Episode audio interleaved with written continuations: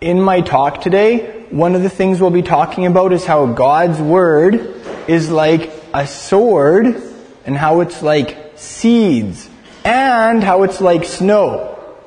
So I brought a sword and I brought some seeds, but I didn't bring any snow because I didn't have to because it's um, it's everywhere in Saskatchewan. I guess you could say it's ubiquitous. Do you guys know what ubiquitous means?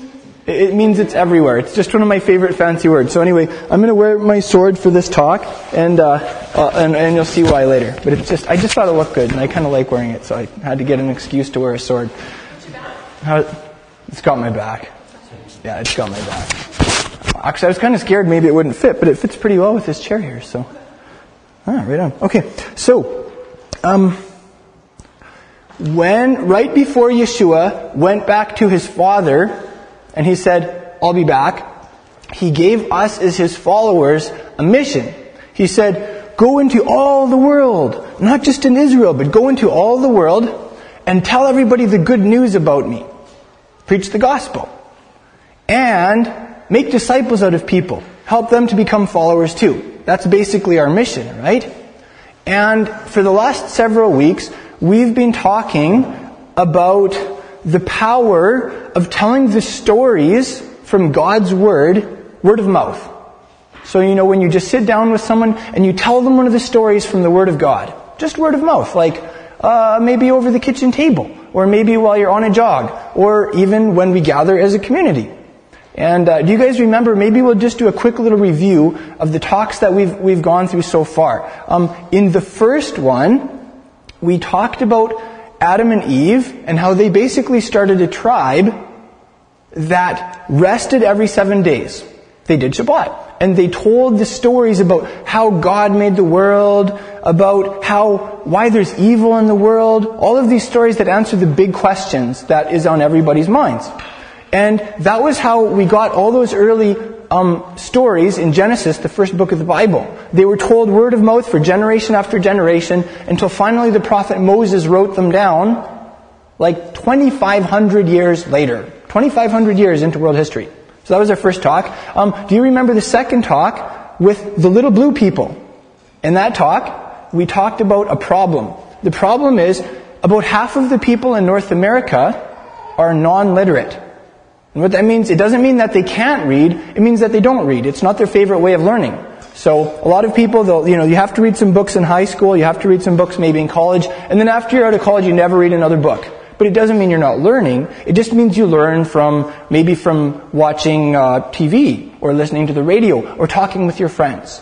So instead of learning in literate ways by reading, you learn in more oral ways by just talking with people, right? And we talked about how very often we as disciples of Yeshua, we get very bookish. We uh, get very literate, and that's good, but we're missing out on how to talk to half of the people in North America about God and how to, how to help them become better followers, right? So that was our second talk. Third talk was the one where I brought a novel and I tore a bunch of pages out of it. Do you remember that? And do you remember what the lesson was from that one? Yes, that's right. Um, when you look at the Bible, it's the story of God and humanity. And it's a, when you, when you really break it down, it's a whole bunch of stories about all of these people through history that had a relationship with God. And remember, I tore a bunch of pages out of the novel, and I said, okay, here's a little half a page for you, here's half a page for you, here's a bit for you, tell me the story. And none of you could figure out the story, right? Because you didn't have the whole book. You didn't, you didn't read the whole story. And so the point there was, we don't when you know when we're when we're um, when we're studying God's word, when we're talking about it, we don't want to just tear little verses out of context. We want to say, okay, here's a verse in the Bible, but what is the story behind this verse? Who wrote this book in the Bible? Uh, who is this written to? What was going on there? Right? So we don't want to. You, you know Frankenstein, right? It's like you take all of these body parts and you sew them together, together, and then you zap it, and you get this ugly monster. And sometimes we do that with the Bible. We, we take a verse here and we take a verse there, and then we sew them all together, and it gets kind of scary, actually. So that's why in our community, we don't just read a little verse here and we read a little verse there. We, we sit down and we read a chapter or several chapters of the Bible at a time, and we say, what's the story here? Right? Trying to get the big picture. So that was the third talk. And then fourth talk was last week. Do you remember what that was about? It was about making God's Word sticky. Right? Very often it's like we'll read something in God's Word or we'll hear something, and then an hour later it's like, do, do, I can't remember. What was that again?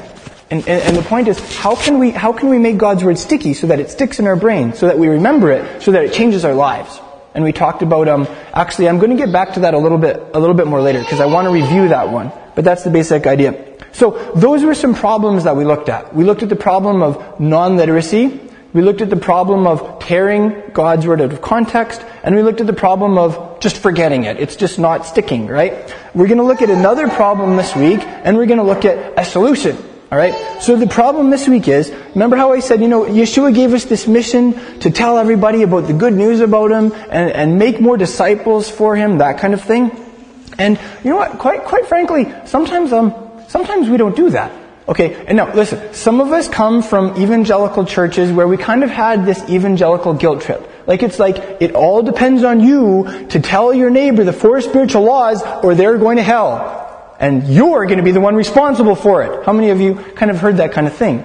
And the result is, sometimes people use guilt trips like that, and then you're like, oh no, I have to talk to someone about Jesus because I feel guilty. And it's just, it, it's not like you actually are telling anybody about Jesus because you care about that person, or because you have a friendship with that person, or because they trust you. You're just telling them because you need to tell somebody about Jesus to get this load of guilt off your back. Unfortunately, that sometimes happens. And we don't want to do that, right? But I think it, I think it is true that very, very often a week will go by in most of our lives where we won't actually talk to anyone about God and, and, and the, the, the, wonderful things that he has done and, and the, the good stuff that he's offered through Yeshua. And I think there are a couple of reasons for that. Here, here are three reasons that, three reasons that I, uh, that, I, uh, that I was able to figure out. I think a big one is sometimes, I'll just speak for myself, I haven't known how. I've been like, yeah, I want to bring God into my conversations. I want to talk about what Yeshua has done for me in my life. But quite frankly, I just, I don't feel like I know how. And so it just doesn't happen. So I think that's the number one reason is just we often don't feel like we know how. Um, I think another another big reason, number two, is we expect the professionals to do it instead. For example, uh, we had a big crusade this last summer in PA, and I think it was fantastic. I mean, it was neat. They brought in a big evangelist, and he, they brought him in to tell people about Jesus, to talk about God. And that's cool. But sometimes when that happens, we start to think, oh, here's this big evangelist and he's a professional. He really knows what he's doing. He knows how to tell people about Jesus. So I'll just bring my friends to this big crusade and I'll let the evangelist do it for me. Because he's probably better at it than me. He's really smooth. Sometimes we begin to think that way. Or we think, well, you know what, we have a pastor or a couple of pastors on staff, and this is their job. I mean, they're paid to do this. Why can't they tell the world about Jesus? And as a result, we just expect them to do it instead of us, right? Sometimes that happens. That's probably what I would think of as the second reason. Um, the third reason that I can think of why sometimes we don't do that is um, sometimes I think we just kind of live in a little religious bubble. We live like in a little clique of people that are just like us, and we don't spend a lot of time with people that don't think like us. So if you if you know somebody who's maybe an atheist or an agnostic or uh, gay, or something really different than you, maybe you would just be like, why would I call that person up and have them over? Why would I go out for coffee with that person? They're not like me. You know, maybe, uh, maybe we get talking about things where we disagree, and I wouldn't know what to say, so I can't be friends with that person. Sometimes we, sometimes we, uh, as, as followers of Yeshua, we, we think like that, hey? I, sometimes I don't think we're very intentional about building friendships with non-religious people or people that aren't like us. And the result is, we can cruise through our whole week, and at the end of the week, we all of a sudden realize, wow, I just went through the whole week and I didn't have one conversation with a non-religious person. I didn't have one meaningful exchange with someone who doesn't think like me. So I, I think, quite frankly, that's another big reason why very often we, we fail to do what Yeshua called us to do, what He sent us in the world to do. We just don't, we don't end up talking about God and sharing His good news because we don't have friends that we would do that with. Ouch. And you know what? That's been me for a lot of my life. And since moving to Prince Albert, I've really been trying to restructure my priorities, uh, like shake up my social circles, that kind of thing. So those are three reasons that I can think of. We just don't know how. We expect the professionals to do it. uh, or we're just not being intentional about having those friendships where we could do it. So, um, here, here is one way I think that's really simple that can help us. And again, this isn't a guilt trip, right? This is just like, I think we all do want to share what Yeshua has done for us. And, you know, I, am sure a lot of us are doing that, but maybe we want to do it more. And I, this is just going to be a talk where I give some practical ideas or tools for doing that. I think a really big one that we've been out of touch with is just learning to tell the stories from God's Word, word of mouth. Surprise! That's what I've been talking about for like five weeks, right? So I'm going to talk about it some more. But really, I, am excited about this. I think it's a really powerful way to, to bring God into conversations and to get opportunities to share what Jesus has done for us. Um, think about this with me for a moment. When you look at the stories in the scriptures, those aren't just stories. Those are, that's God's Word. And I want to look with you at four passages in God's Word where God talks about God's Word, where He says, This is what my Word is like. And as we do that, I want you to think about this. When God says, This is what my Word is like, what He's also saying is, This is what the stories in my Word are like. Did you get that? Sometimes when we think about the stories in God's Word, we think, ah, stories are for kids. They're shallow. They're they're just so obvious. Why would I really get excited about that? But when we do that, we forget that this is God's Word we're talking about. God's Word is deep. God's Word is powerful. God's Word is forever. God's Word is what changes people's lives. And God's Word has a lot of stories in it that can do that. So we're going to look at a couple scriptures about that. Um, the first one is um, Yeshua's apostle Paul. He, he, he wrote a letter to a bunch of followers of Jesus in the city of Rome. And it's, it's, uh, it's, it's like the epistle to the Romans in your Bible, right? And in the first chapter, this is what he said. He said, I'm not ashamed of the gospel. Now, what, what's the gospel? Yeah, the gospel means good news, right? So he said, like, I'm not embarrassed of the good news about the Messiah. How come? Because it's God's power to save everybody who believes it. So did you hear that? Paul said, the gospel, like the good news from God that we find in His Word, that has the power to save anybody who believes it. So think about that for a second. Like, how is somebody saved? How does God save somebody and change their life? And, and, and, make them someone who can affect the world in a positive way? This is how it happens. You're sitting there, going along through life, and you hear something. You hear something from God, from God's Word. And you say, that's true. And I didn't believe that up until now. But I believe that now. And I'm going to let it change, change the way I think and change the way I do my life. And when we do that, God comes in and God saves us and He changes us. Okay, so you can kind of see the mechanics of that, hey? So, it's like when someone believes God's Word, God begins to transform that person. And here's the kicker when someone hears even one of the stories from God's Word, and that person says, Yes, I believe that. It's not like just something that happens in their brain, but they're opening the door to God, and God comes into their life and He begins to change them. Right? So can you see how telling the stories from God's Word is powerful to change individuals and to, like, eventually transform society, to flip a culture? The power in the stories of God's Word can do that. So let me ask you something along those lines. What is our job and what is his job?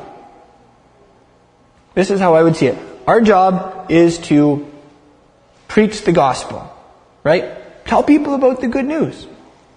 Um, communicate God's word in conversations, that kind of thing. And then, what is God's job? His job is pretty much to do everything else, right? He draws people to himself. He convinces people of his truth. And he comes in and he, he changes people. So can you hear that? Like sometimes you'd be like, man, like telling a story from God's Word, that's not a very powerful thing. I don't think I'm going to change the world doing that. I don't think that could transform a culture. But that's because you're thinking about what you could do. See, the question is, what can he do? So we do our little bit, and then he just goes boom, and he does the, right, the rest, eh? So, that, that really encourages me. Um, in the book of, you know, Luke, Luke was um, a guy who wrote two books about Yeshua. The first book was about Yeshua and his birth and uh, his teachings and how he was crucified and raised from the dead. And then, and then his second book, he talked about how Yeshua went up into heaven and he started a movement of followers and they went all over the world, right? So anyway, in Luke's second book, it's called the Acts of the Apostles, um, he, he said something that Yeshua said to his followers. He said, you guys are my witnesses. What does that mean? Hey, actually, we, we read that last Sunday. Remember that? When Yeshua was like, he, just before he went up into heaven, he was like, you guys are my witnesses. And we were talking about what that means to be a witness for him, right? And um, here's, here's a little insight into that. Um, you remember in the Gospel of John, chapter 11, uh, Yeshua went down to Jerusalem, and there was a guy there that was a close friend of his, and that named, um, named Lazarus.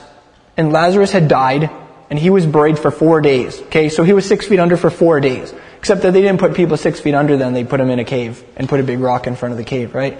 And anyway, so they, he was dead and buried, and he stunk by that point. And in the story, like, Yeshua comes and he raises him from the dead. He brings him back to life. And I mean, can you just imagine when this dead guy came out of the tomb, how people reacted? Like, jaws were dropping, women were fainting, someone probably peed their pants.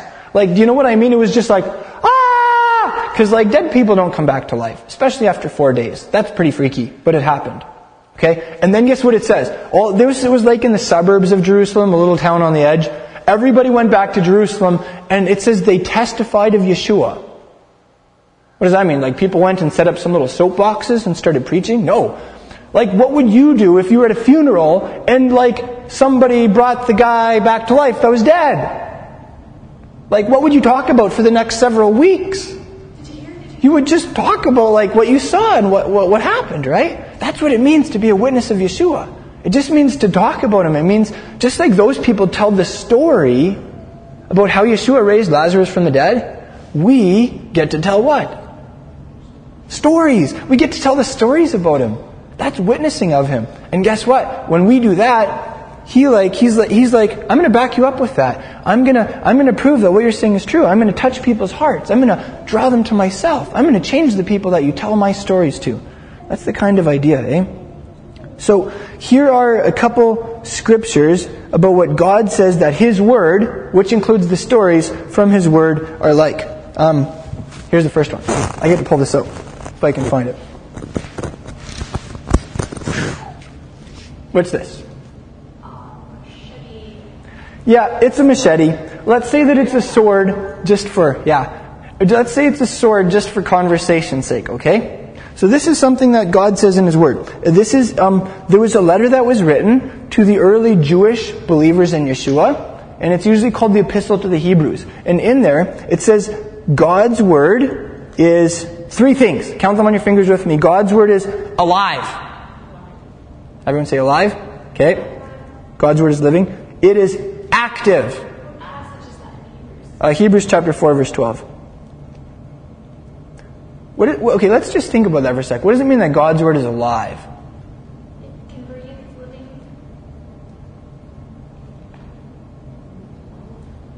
Have you ever read something that was really dead? Like ho hum boring? Yeah, okay, yeah. When you just think about something that's alive to you, though, it's like something that, that leaps off the page, something that really gets you, some, something that maybe makes you feel alive. So, anyway, God's Word is alive, God's Word is active. What would that mean? Like, God's Word is active. There's action involved. When you are active, what does that mean? It means you're doing stuff. That's right. You're in motion, right? So God says, My Word is, it's doing stuff. It's in motion. And then finally, the third thing it says is God's word is sharp. It's sharper than any two-edged sword. So I don't, I don't have any like really cool two-edged swords. The closest thing I have is a, a one-edged machete. But I hope it kind of gives us, it gives us an idea. So God says, my word is sharp. What does that mean? Kind of sounds scary, doesn't it? It cuts? Takes down? You can destroy can cut a head off. it's kind of fun to imagine just thinking through this together, trying to figure out what this means. Can be precise. Can be precise? That's interesting. Can defend. It can defend? Okay. Yeah. It Have- can, it can attack as well as defend. it can attack as well as defend, yeah. So all of these things that we're thinking about that are true of God's Word in general, it means it's also true when we tell one of the stories from His Word. Isn't that interesting? When you tell a story from His Word, that thing's alive. That thing's jumping off the page, you could see.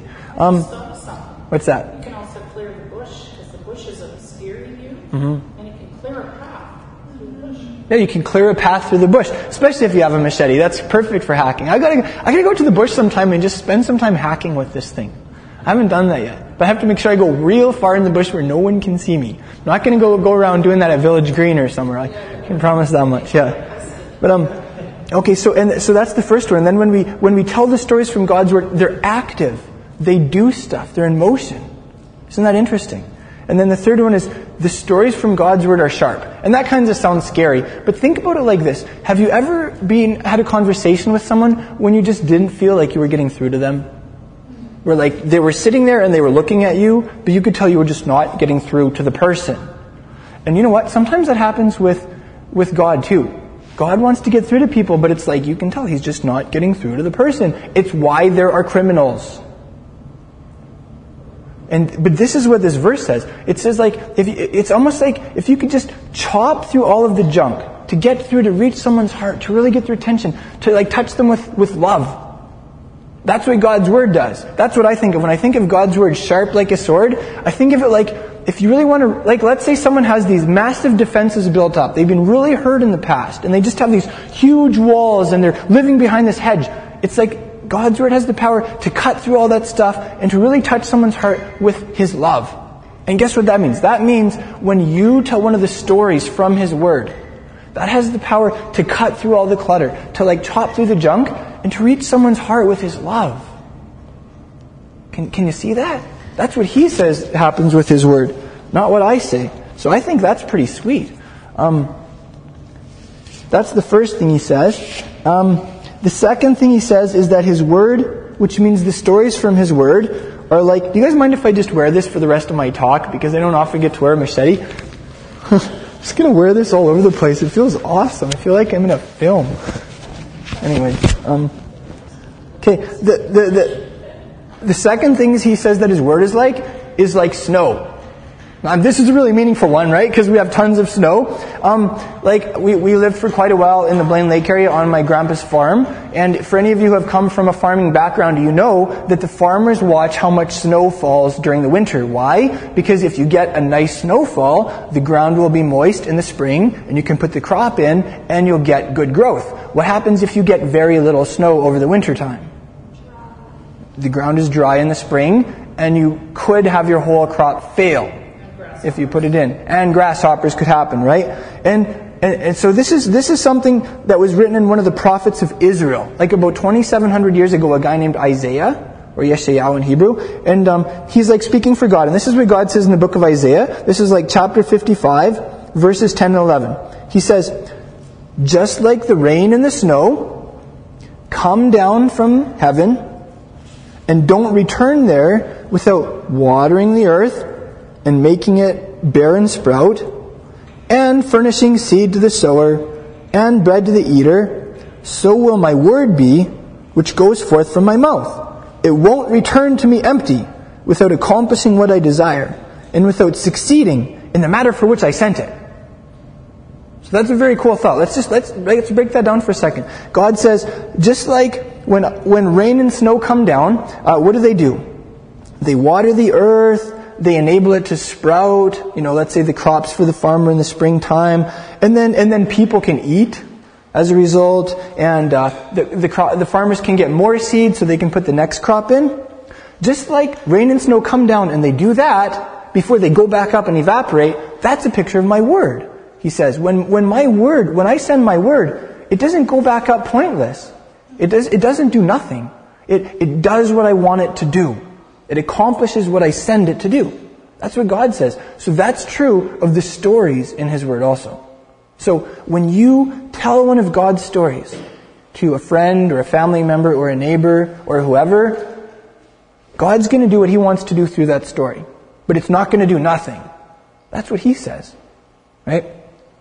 So that's pretty, that's pretty sweet. And then the third thing that God says His Word is like, is like seeds. And I, uh, I brought some of Genevieve's seeds packets, so I'll, you guys can all take a seed packet just to, just to look at and hold during this part.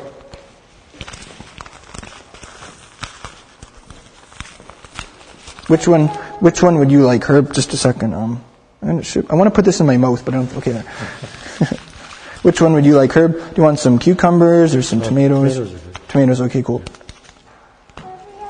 Yeah, what seeds would you like, Teresa? I want um that one. That one? Okay, cool. Which one would you like, Genevieve? I'll have the. There's so many to choose from, hey? Okay. I like Swiss chard. Oh yeah, Swiss chard. Which one would you like, Charlotte? Gosh, what, what's this here? Um, what is that? No, I'll take the basil. I'm take the basil. Okay. How about you, Gino? Can we keep these? Well, they're Genevieve, so I don't think I'm gonna give them away. Which one would you like? Gardener? Doesn't matter. All right, cool. Okay. I don't know. Personally, like I, I don't really do any gardening. Although I used to do a lot of weeding in my grandparents' garden because it was huge. But um, but I like seeds. Like I just find little packets of seeds so fascinating. They're tiny, but they're just neat. Like they have so much potential. You could put these things in the dirt next springtime, and they grow a bunch of plants that you can eat. Isn't that cool? And um, Yeshua told a story in the Gospel of Mark about that. And in this story, there's this, um, like this farmer, and he's putting all the seeds in the ground, and then they grow up to make a big crop. And then Yeshua, um, this is in Mark chapter 4 verse 14, he says that's a picture of God's Word. Just like you put little seeds in the ground and they disappear, and you're like, oh, maybe they're gone. Maybe they're dead. Who knows what's going to happen? And then all of a sudden they just pop up overnight, and they grow into this big crop that people can eat and live off of. That's like God's Word. So it's like when you read His Word, or when you tell someone a story from His Word, that's like you're taking seeds and you're sprinkling them into yourself. And they're going to go deep inside of the dirt of you, and they're going to grow up, and they're going to make a big crop. And then, and then it'll be life-giving for people. It's kind of the idea, right? See, can you, can you see what that also says though? When you tell a story from God's Word, that's a seed. And it goes into someone's ears, and it goes into their mind, and it goes deep into their psyche, and it, and it will come back later. It will come back later and make a difference in their lives. Because that's what he says. Ah, not in everyone's lives though. If you want to be really precise, then maybe like one out of every four people, it'll really register and make a difference. So don't be afraid of failure and getting rejected sometimes. But anyway, that's what he says. So just, just think about that. You know, that whole question of what's my job and then what is his job? My job is just to keep sprinkling those seeds out there, just keep throwing the seeds, and what's his job? Everything else, right? Everything else. He does all the rest. So I just, I just encourage you with that, that it's, it's very simple. So, you know, for some of us, we're like, man, you know, I, I, how can I do this? I'm, I'm discouraged. I, I don't think talking about God's word to someone's really going to change the world or make much difference. Or what if they reject me? Or what if it, what if it fails? Or what if it's awkward? You know, or I don't really know what to say. I would say just on a really simple level, just be encouraged that God says His word is like a sword that cuts through the clutter, that reaches people's hearts. God says His word, um, well, He also says it's alive and active. That's pretty fantastic. But then He also says it's like snow and rain that comes down and it makes a difference. And God's word is like seeds that go into the ground and they come back later and they make a difference. And that's true when you tell one of His stories. So don't think lightly about telling His stories because that's His word. Right? Um, just want to finish this little talk by uh, reading you a story about a guy who really got into telling the stories from the Word of God, um, word of mouth. And this is in uh, this is in the book Truth That Sticks by Avery T. Willis Jr.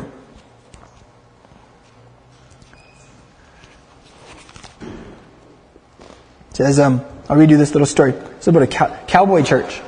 Um, one of the delightful discoveries in our dis- adventures with storying is that people who learn Bible stories pass them on. Randy Proctor was trained in storying by the Great Commission Initiative Group in Texas. He immediately put Bible storying to work the next week when he spoke to a five week old cowboy church in Oklahoma. How many of you guys have been to a cowboy church? They're pretty cool. I don't think I've been to one, but I have friends who are involved in getting one going in North Battleford. I've been to a biker church. Maybe that's a little kind of similar almost, but anyway. Randy told the Red Sea crossing story from Exodus as the cowboys and their families listened. So get this. He didn't even tell a story from the Gospels. He told a story from the Old Testament. At a church, he told a story from the Old Testament. This is what he says. First I told the story as I had been taught. Simply and un- unembellished, he recounted.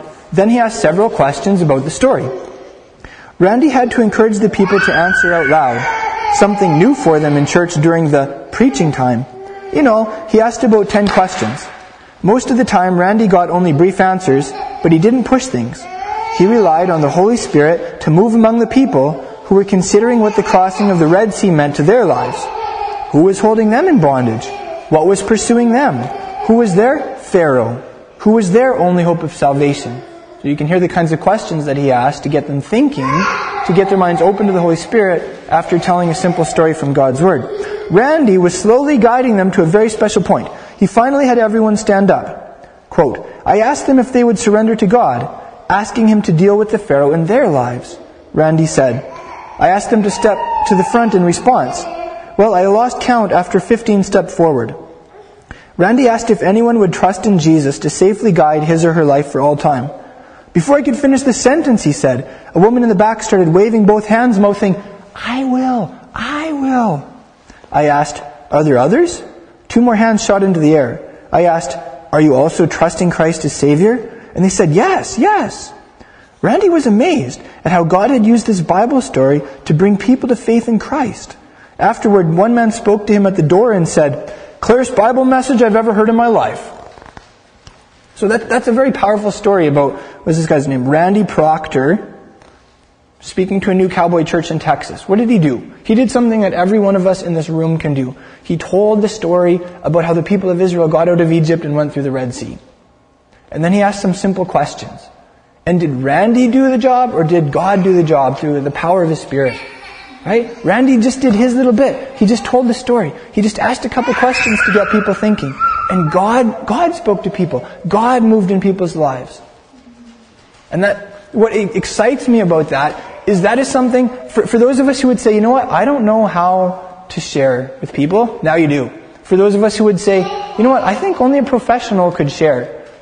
Well, now you know that's not true. And, and for those of us, you know what the big challenge might be for us? For some of us, it's like, yeah, okay, cool. I could do that. But some of us just don't have a lot of friendships with non-religious people. People that don't know Yeshua. What I would say is the big challenge for you might be to say, God, how do you want me to get out of my comfort zone? How do you want me to maybe change who I spend time with so I can kind of make some new friends that don't think like me? Kinds of people that maybe have never heard the stories from your word so that I can get a chance to tell them, right? That is the part that will take intentionality on your part. You've got to say, you know what? My life is so full with social engagements with other believers. I need to cut some of it so I can hang out with people who don't know God yet, right? Make, make that top priority. And then maybe you'll get some chances to tell his stories, eh?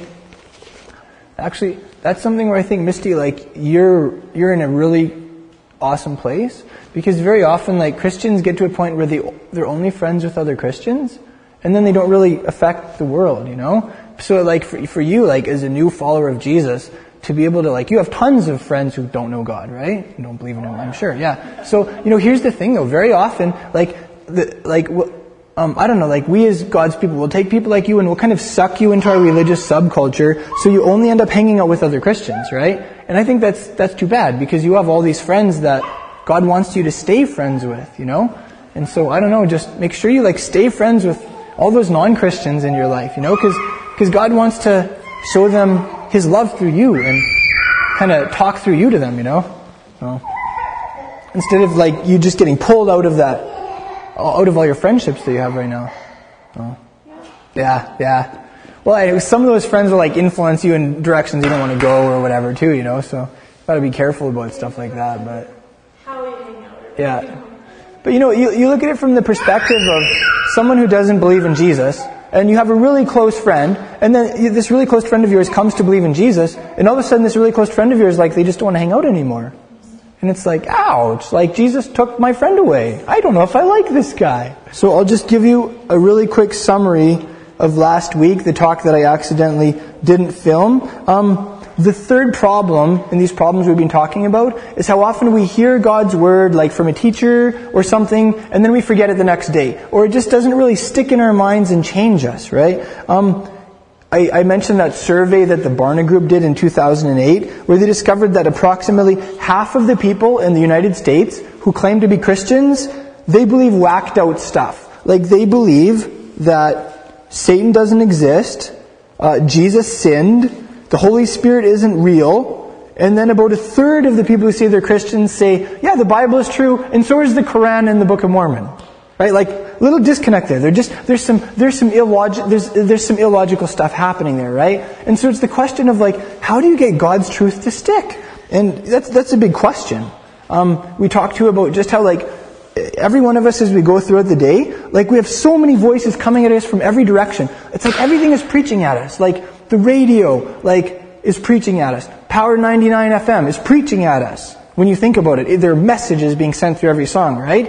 And it's really hard sometimes. Like, God wants to get our attention. It's like he, but like, okay, marketers use the term punching through the clutter.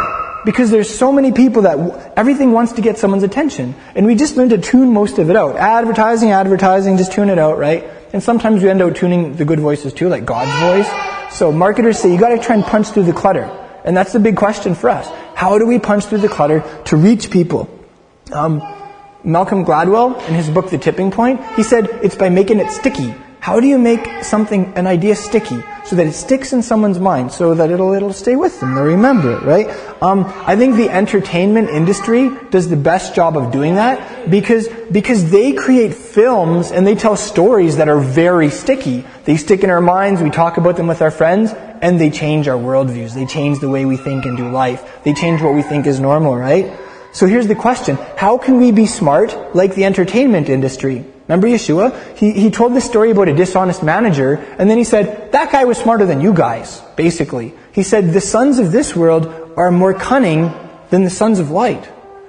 Basically, he was saying, I want you to be, I want you to be smart too. I want you to be cunning. I want you to think strategically.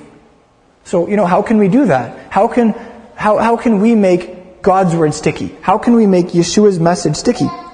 And, um, here's, here's the conclusion for you. How, how is this for doing like a really sweet condensed version of my talk last week? Here's the conclusion. It's actually from a professor at Stanford and a researcher at Harvard who were brothers, uh, Chip and Dan Heath. They tackled that question. Why do we remember some things and we don't remember other things? And here's what they said. What you are most likely to remember are stories. And then they made an acronym. The acronym is SUCCESS. The acronym is success for the kinds of stories that we remember. Sticky stories. He said they're, they're simple, unexpected, concrete, credible, emotional stories.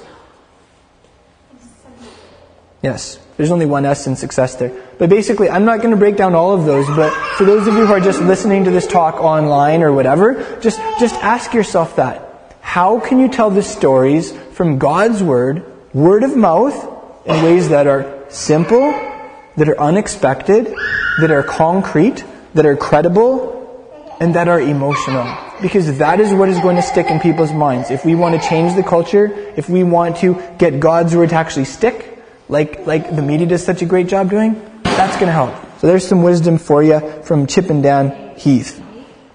And then I finished that talk by reading a story from um, Truth That Sticks. It's a pretty short story. Can I read it again to you guys? About the little boy who didn't look like he was paying attention, but then he totally floored his grandpa? Yeah, let's, let's read that short story one more time, and that'll be the last thing I do for this talk here. Um, all right. So they say this is what this is the story. In a home group at Real Life Ministries, the leader told the story about Jesus asking Peter to launch out into the deep water and then to follow him and catch men. During the interactive dialogue, the leader asked the members what they would be doing if they had been at the Sea of Galilee the day Jesus got into Peter's boat. An eight year old boy who was there with his grandfather said, I'd be skipping rocks. But he listened intently to the story and the entire dialogue. When they got home, the boy arranged three chairs in his upstairs room and called, Grandpa, come up to my room. I have something to tell you. He told him the story just as he'd heard it, and then imitated the leader and asked, What do we learn about God in this story? What do we learn about people? What should we do because of this story? This kid asking his grandpa this. His grandfather noticed how the room was set up and asked, What is this other chair for? The boy responded, I'm going to learn another story next week, and I think I have friends who'd like to hear my stories. So there's a, there's a boy where that story stuck, and he was going to get it to stick on some more people too. Yeah, Sweet, eh? Thank you for joining us in this message. I pray that it's been an inspiration to you in your discipleship to Yeshua the Messiah.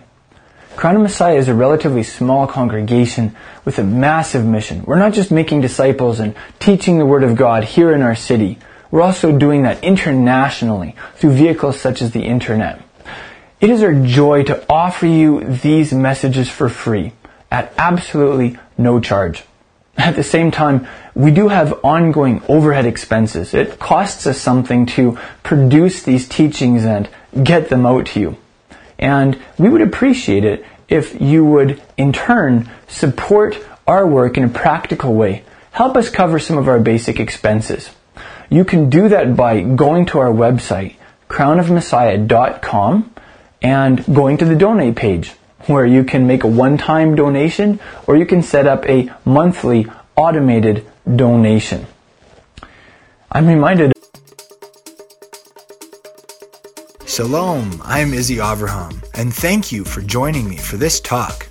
I delivered these messages live during the years I was leading a congregation. They're now hosted by my Hebrew school, Holy Language Institute, at holylanguage.com. If you're interested in the talks I've done since then, or if you'd just like to say thank you for these teachings, become a member at holylanguage.com.